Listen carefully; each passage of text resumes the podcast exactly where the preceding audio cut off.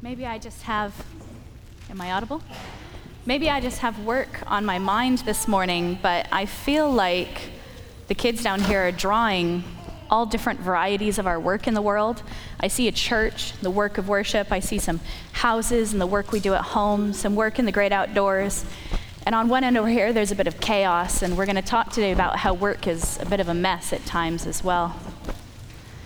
But our scripture reading today our scripture reading is varied. We're going to read a little bit of different parts of Genesis and then skip over to 2 Corinthians. We're going to start in Genesis chapter 1, verses 3 through 13. And God said, Let there be light, and there was light. God saw the light, and that it was good. He separated the light from the darkness. God called the light day, and the darkness he called night. And there was evening, and there was morning, the first day. And God said, Let there be a vault between the waters to separate water from water. So God made the vault and separated the water under the vault from the water above it, and it was so. God called the vault sky, and there was evening and there was morning the second day. And God said, Let the water under the sky be gathered to one place, and let dry ground appear. And it was so. God called the dry ground land, and he gathered the waters and called them seas. And God saw that it was good. And then God said, Let the land produce vegetation, seed bearing plants and trees on the land that bear fruit with seed in it, according to their various kinds. And it was so. The land produced vegetation, plants bearing seed according to their kinds, and trees bearing fruit with seed in it according to their kinds. And God saw that it was good. And there was evening and there was morning, the third day. Hmm.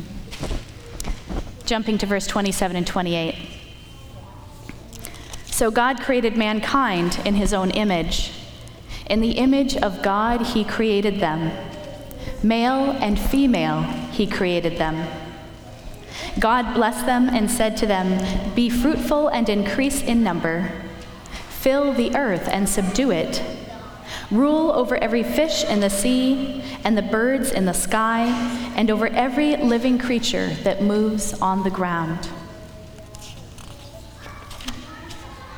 We're going to move now to chapter 3, verses 16 through 17. To the woman, he said, I will make your pains in childbearing very severe. With painful labor, you will give birth to children.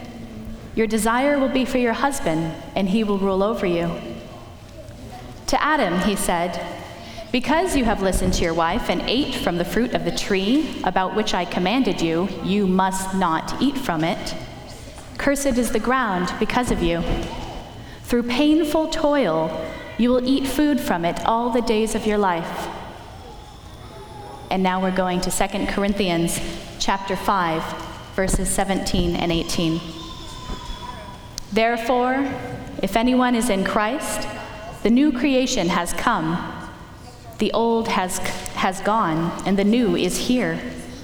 All this is from God who reconciled us to himself through Christ and gave us the ministry of reconciliation. This is the word of the Lord.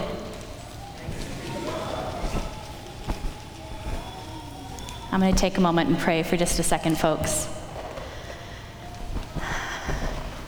Dear Lord, be with us this morning. Continue to be with us as you have in our singing, as you have in our proclaiming that you are Lord. Be with us now, together in this time. Be in the message and be in our hearts, Lord, as we discern your will today. Amen. Happy Labor Day weekend, friends. I wanted to explore work with you this morning, not only because it's Labor Day, but because I personally have been on a work related discernment journey for the past six years or so. After thinking and praying over my own work, and finally having a picture of what work God is calling me to in this season, I found myself craving a scriptural perspective on what work means for all of us. So that's what we're doing this morning a quick theology of the glory and the mess of work. When we talk about work this morning, I don't mean simply what one is paid to do. Work is what needs done, and we do it. The Greek word for church, ecclesia, means called out. And theologian Tim Keller has said that work is all the stuff we are called out to do. We are called out to care for our families. We are called out to learn as students and institutions and through our own private learning. We are called out to cultivate and provide food and sustenance, to make and to grow things that are useful and needed and good and beautiful. We are called out to work with information, data, and finances we are especially called out as an ecclesia, a group of people called out to worship God together and to seek His will. Right now, on our day of rest, we are still doing some of the good work we are called to do by our Creator the work of communal worship. Everything that we do is part of this calling like the reformer Martin Luther reminded us, all work is a sacred calling. When seeking a biblical perspective on work, I suggest that we begin at the beginning. In the beginning, work was holy. Before God got around to making people, animals, or even plants, he was already declaring the work of his hands good, sanctifying work. We heard this in the rhythm and the poetry of Scripture this morning. He made, and he saw that it was good. He separated, and he saw that it was good. He gathered, and he saw that it was good. He spoke beings into existence, and he saw that it was good.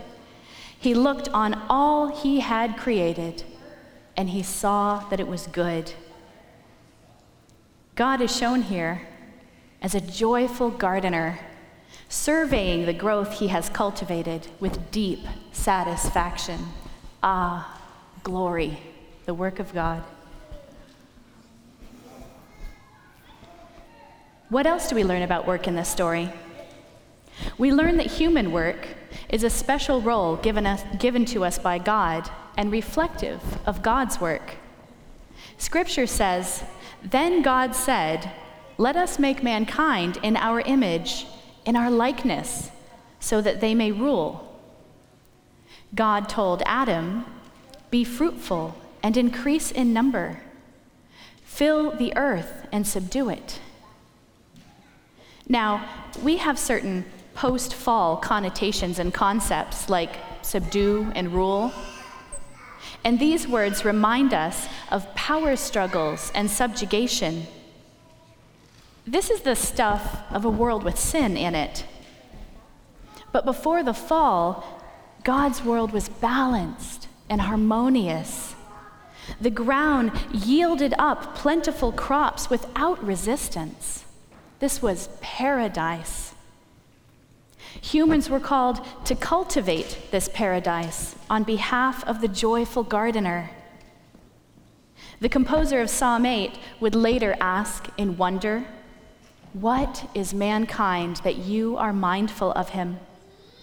That you, that you care for them? You crowned them, he says, with glory and honor. And this psalm speaks to the holy position of human work our sharing in God's glory.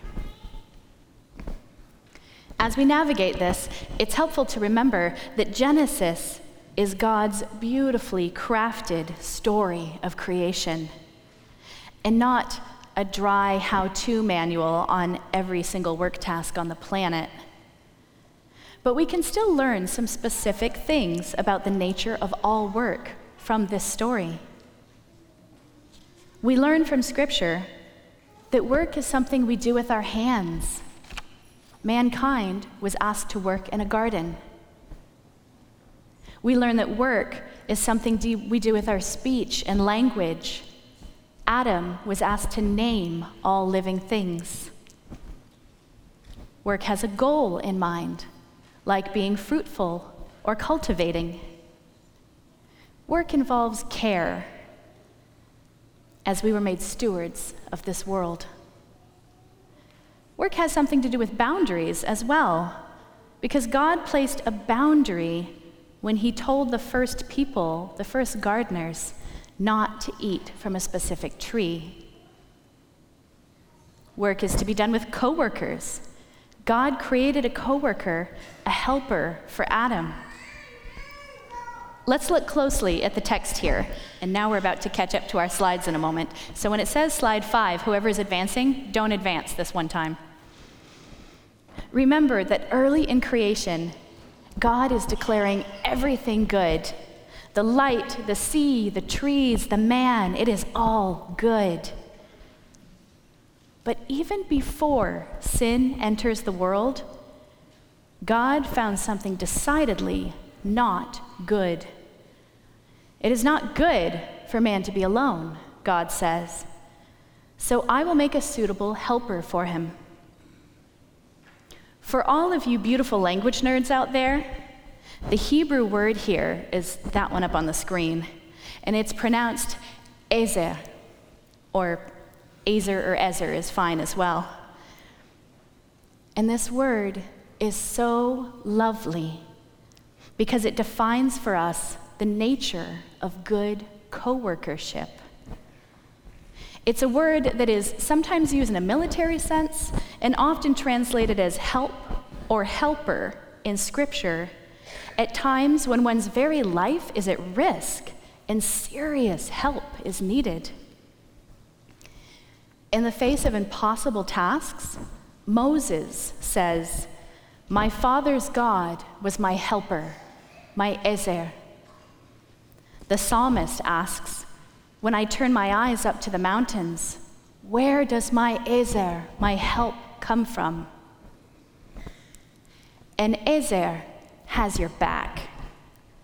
This is a solidly dependable coworker. A few Hebrew scholars I read suggested that Adam's loneliness was a life limiting condition and that God created Eve to save him from the death of loneliness. While this seemed a little dramatic to me when I first read that, I bet it wouldn't sound as dramatic to someone who has lost a life partner of many years, especially if they are also isolated from other loved ones. The work of life is something to be done together with people. Okay, friends, we can, perfect. Now for the hard part. Work was the first thing to be called good and holy by God. And it was also one of the first things corrupted by sin. If there is a book somewhere that contains all the ways in which sin has corrupted our work, I can't fathom how many pages long it must be. In the Reformed tradition, we have a tenet called total depravity and it states that we are completely unable of reaching God ourselves apart from His grace. There isn't one area of our lives, and therefore of our work, that isn't affected somehow by sin. In the succinct and poetic creation story in Genesis, after the fall, God gives three representative statements of the consequences of sin.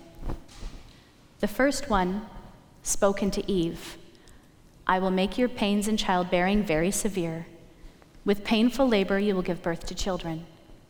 The second, also spoken to Eve Your desire will be for your husband, and he will rule over you. The third one, spoken to Adam Cursed is the ground because of you. Through painful toil, you will eat food from it all the days of your life.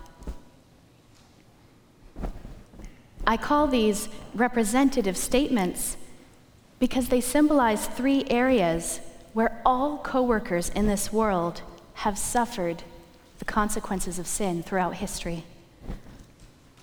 Child rearing, the business of raising up families in a sinful world, can be full of toil and marked with pain. The actual births of Cain and Abel were probably very painful, most are, but I imagine not half as painful as Eve hearing that one of her sons had killed the other. Not quite as painful as what King David experienced when he heard that Absalom was trying to seize power from him, or when he heard that he had been killed for that reason.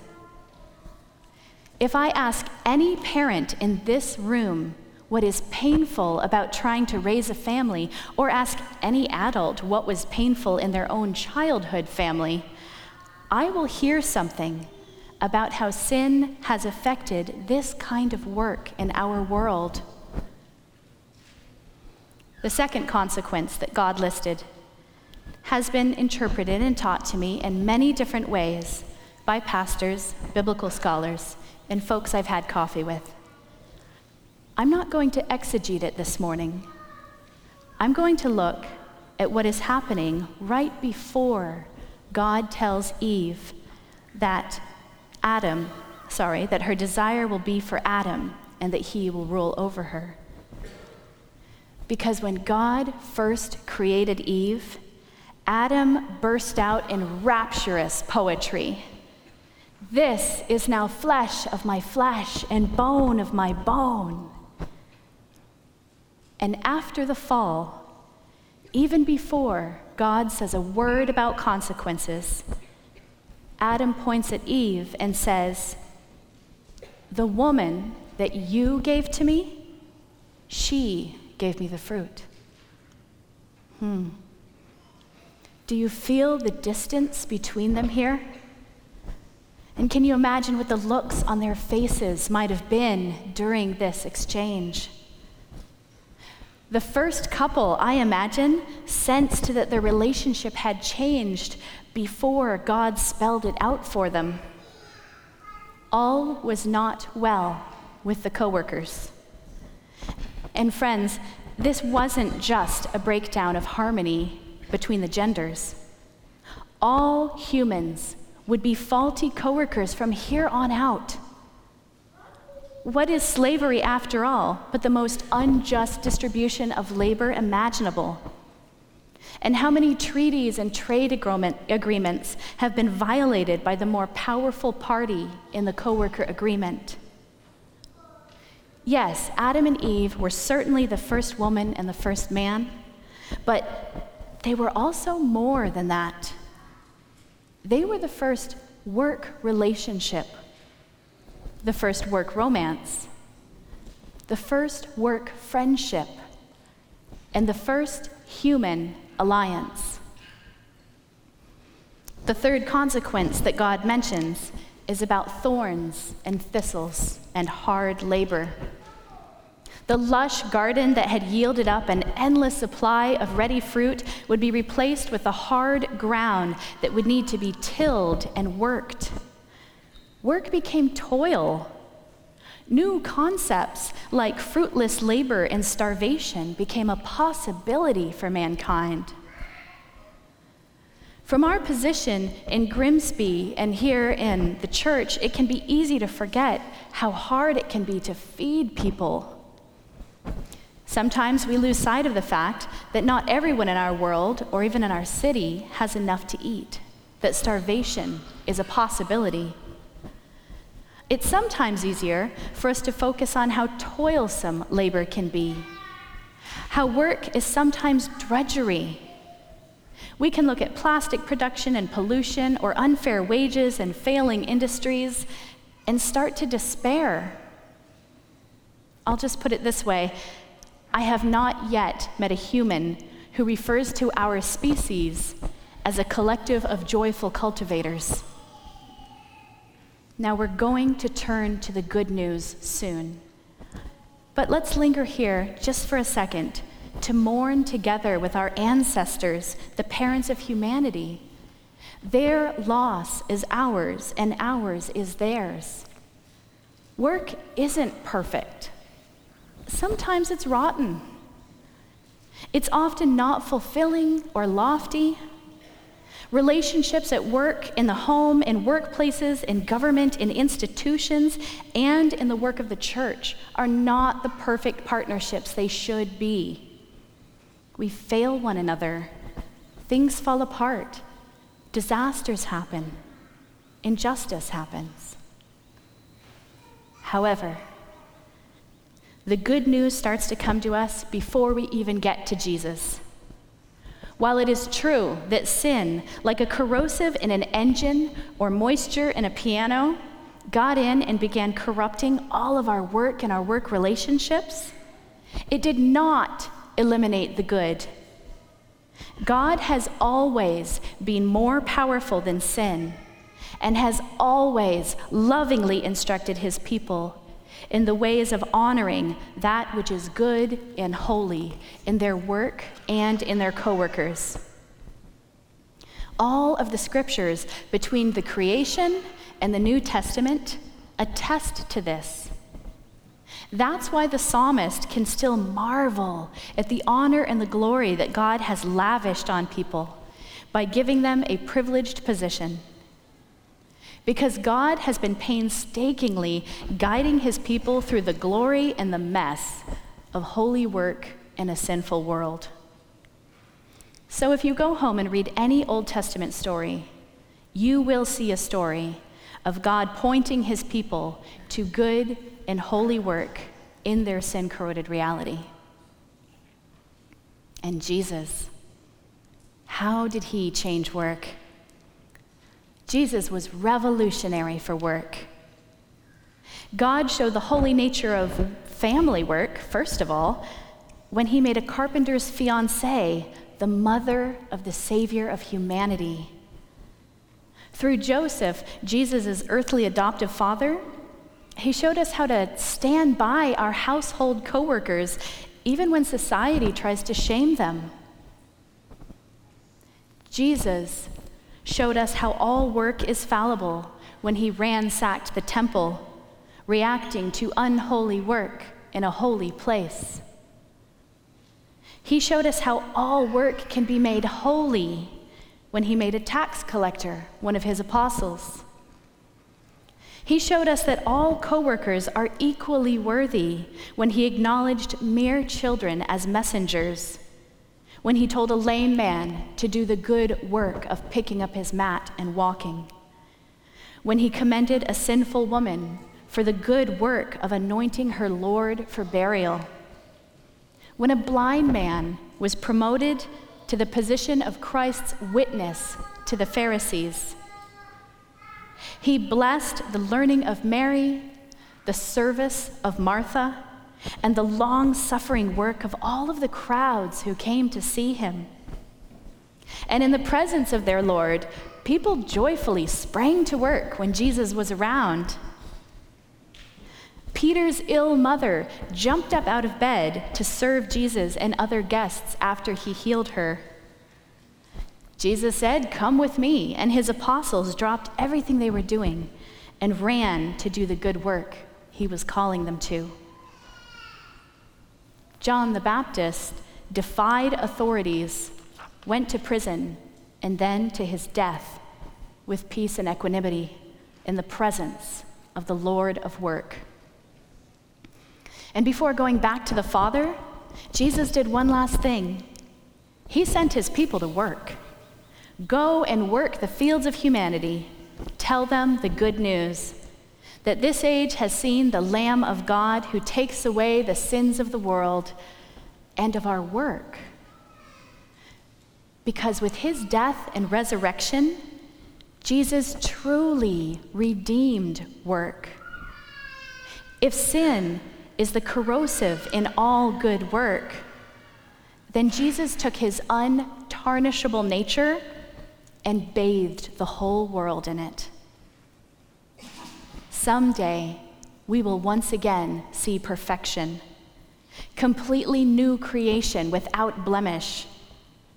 Someday, we'll all work in absolute harmony together, and it's going to be, I can't even imagine what it will be like. Because my brain is too accustomed to the sin and glory scenario we have here in this life. Because we still live in a fallen world, we still have thorns and thistles, grunt work and grumpy coworkers, and the like. But this is also a world that is now glowing with redemption.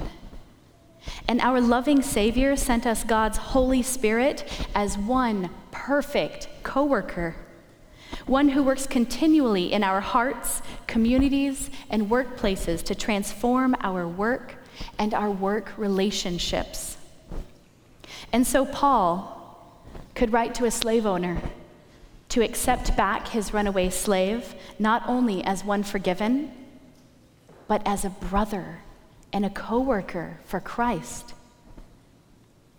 Even in the extremely hierarchical Roman society, Paul could declare that in this kingdom, where all is being made new, there is neither Jew nor Gentile, he writes, neither slave nor free, nor is there male nor female, for you are all one, he says, in Christ Jesus. And just as the complete catalog of the corrosive effects of sin was not immediately apparent to those first co-workers, Adam and Eve, just as the listing of all the ways in which sin corrupts our work is too huge to imagine, even more unbelievably huge is the complete catalog of the transformative work and healing of the Holy Spirit. There is no way in which sin can tarnish our work or work relationships that God can't counteract it and redeem it into something good and holy.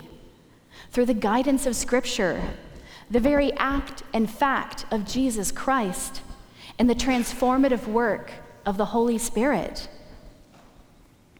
And that doesn't mean we won't still have questions and challenges. Here's a big one Why did God allow us to be tempted into all this mess? Why risk all that pain in the first place? This relates to one of the big questions of theology theodicy, or how can an all good and all powerful God allow bad things to happen? And some theologians say that it's because God had to let us choose to love and obey Him, or we wouldn't actually love and obey Him. Free will requires choice. Some say it's a test. Some say that we can't appreciate the light without the darkness. And if one or more of these answers works for you, that is wonderful. It remains to me a mystery one that I have to entrust to God. Here's one more big question What do we do when Christians disagree about work and the nature of work? Because we will, and frequently. For example, I know for a fact there are folks who think that I'm sinning against God by doing the work I feel God is calling me to do here in this church as a woman pastor. And I don't blame them. I can think of the work that some Christians do that I worry might be sinful as well. These are conversations that we need to continue having with one another. We Christians are all in a pickle trying to figure out, trying to work out our salvation with fear and trembling, and we're in it together. But this is all part of the glory and the mess of it all. John Calvin understood this paradox when he wrote downright gratefully of this mess. Writing in his commentary on Genesis, he says, Our fall to sin more clearly illustrated God's own goodness. For his grace is more abundantly poured forth through Christ upon the world than it was imparted to Adam in the beginning. More abundantly. That is consolation. Work is not perfect like it once was, it's worse. And maybe somehow, or sometimes, better in ways that are hard for us to fathom. It's a sinful mess, and it's glorious and holy. It's painful, and it's blindingly radiant with grace. Like birth, like brilliant machinery, like the harvest, like music played on a piano that is almost in tune, it is achingly beautiful, continually transformed, and completely redeemed. Praise be to God. I would love to pray with you for just a moment. Heavenly Father, you know, I've sat around a few holiday dining tables where some uncle would say, I'll say grace, and then say, bless this mess. And I think of that this morning, Lord, because that is what we are asking. Thank you, Lord, for this mess. Thank you for making it holy and good and beautiful again.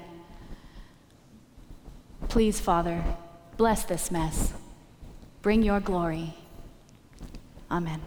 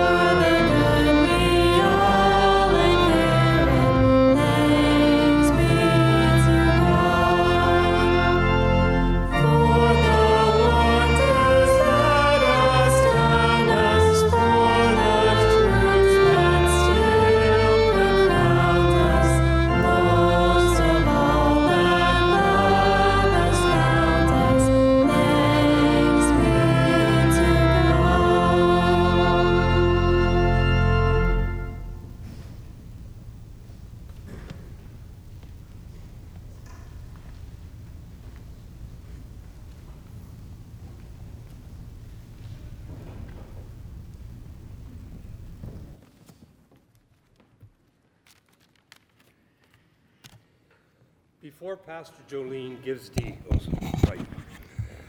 Uh, before Pastor Jolene gives the parting blessing, I just want to remind you about the offerings that we have here every Sunday.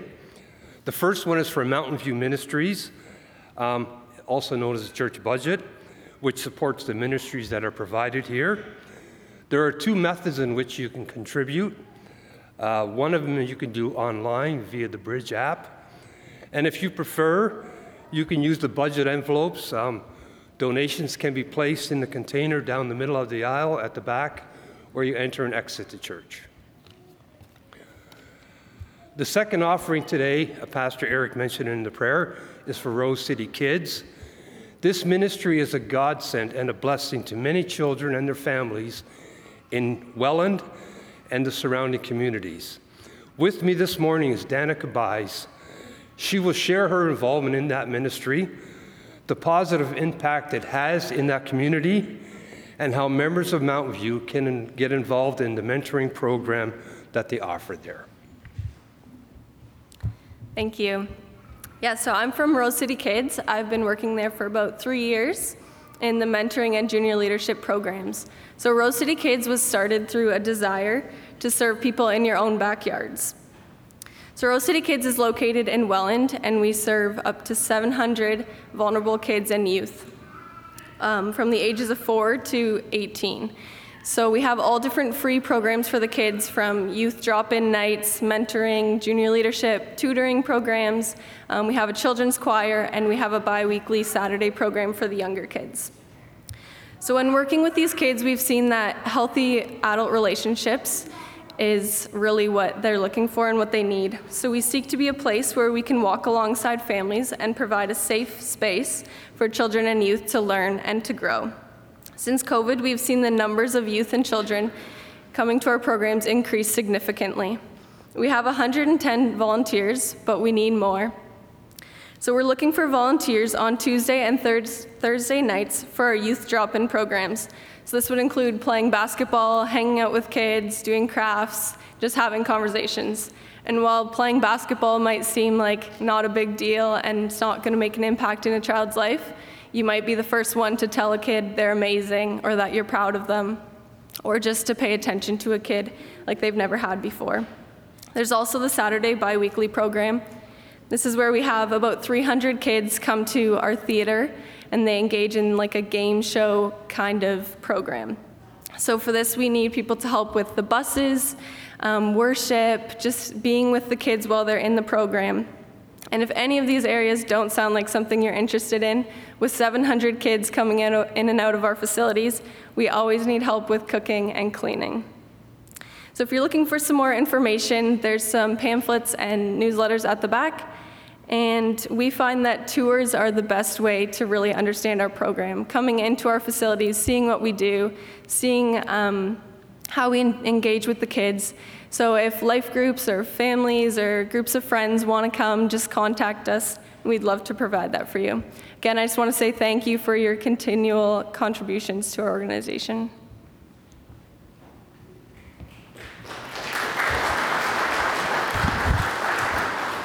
Thank you, Danica.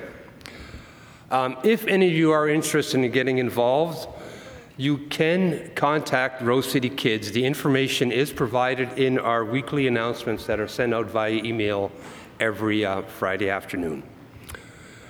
Thank you for supporting Rose City Kids.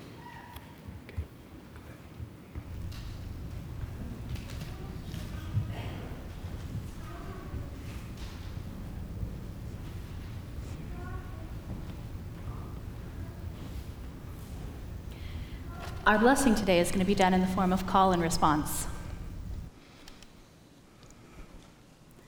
We have assembled together in this place as the gathered body of Christ, lifting our voices to proclaim Christ to the world through our worship.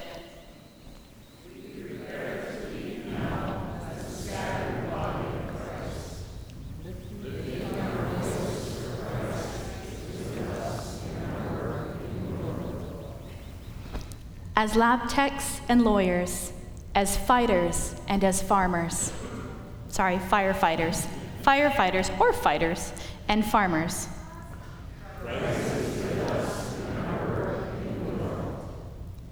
As tellers and teachers, as accountants and auto mechanics.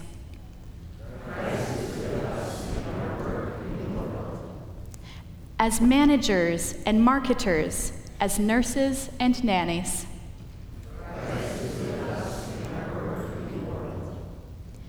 As engineers and event planners, as postal workers and production managers. as salespeople and social workers, as cashiers and construction workers, and as students and workers at home and in our community, as retired workers as well.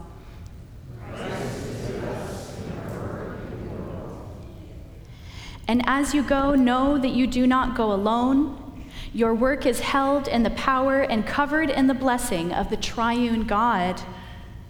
May the love of God the Father, the grace of the Lord Jesus Christ, and the fellowship of the Holy Spirit rest, rule, and abide with you, all of you, as you carry Christ in your work in the world. Amen.